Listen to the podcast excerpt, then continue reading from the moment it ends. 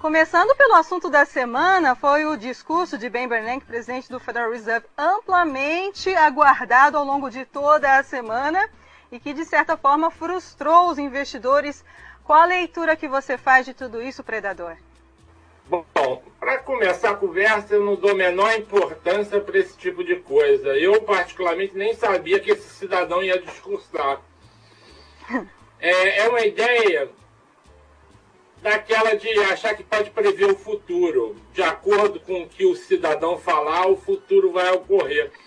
Eu acho que quanto menos a pessoa souber dessas coisas, quanto menos participar de notícia, melhor vai poder gerenciar o seu negócio baseado em evidências e não em suposições.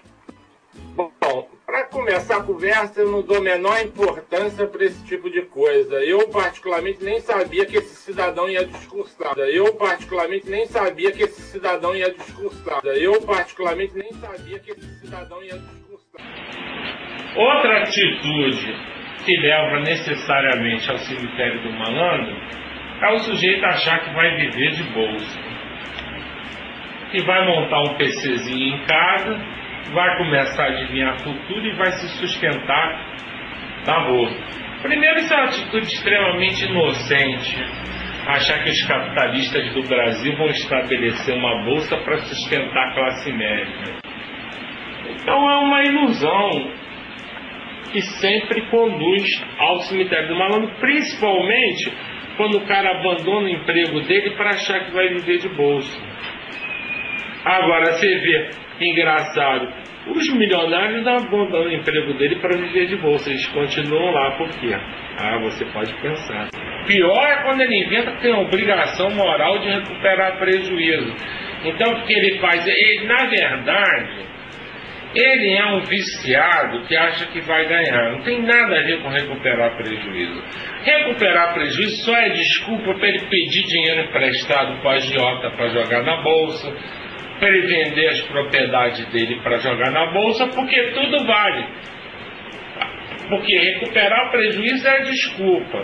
E como ele tem essa obrigação de recuperar prejuízo, tudo ele pode fazer para recuperar prejuízo. Então, ele, em vez de aprender com seus erros, que é a necessidade básica do, da pessoa que está aprendendo, né, aprender com os erros, ele quer negar os erros quer dizer que perdeu só por um acidente, e cada um inventa um acidente aí, ah, se eu tivesse feito isso, se eu tivesse feito aquilo, e agora vai se meter em tudo quanto é risco para recuperar o tal do prejuízo.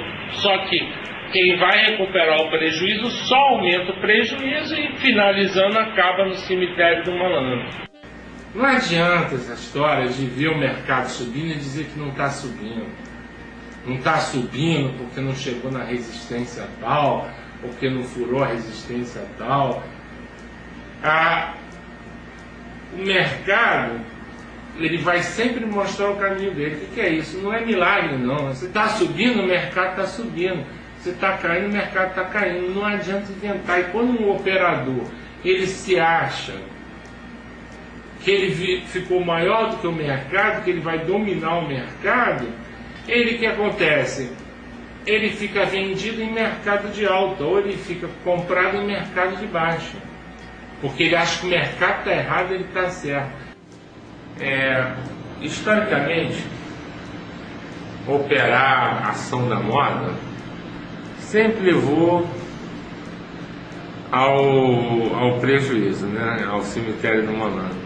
Porque, veja bem, o próprio termo já diz, ação da moda, tá na moda, todo mundo está comprando, óbvio. É mais uma atitude da manada. A manada gostou de uma ação, tá todo mundo lá. Pode ser que uma vez na vida, em cada 100 anos, uma ação dessa da moda dê certo. Mas historicamente nunca deu.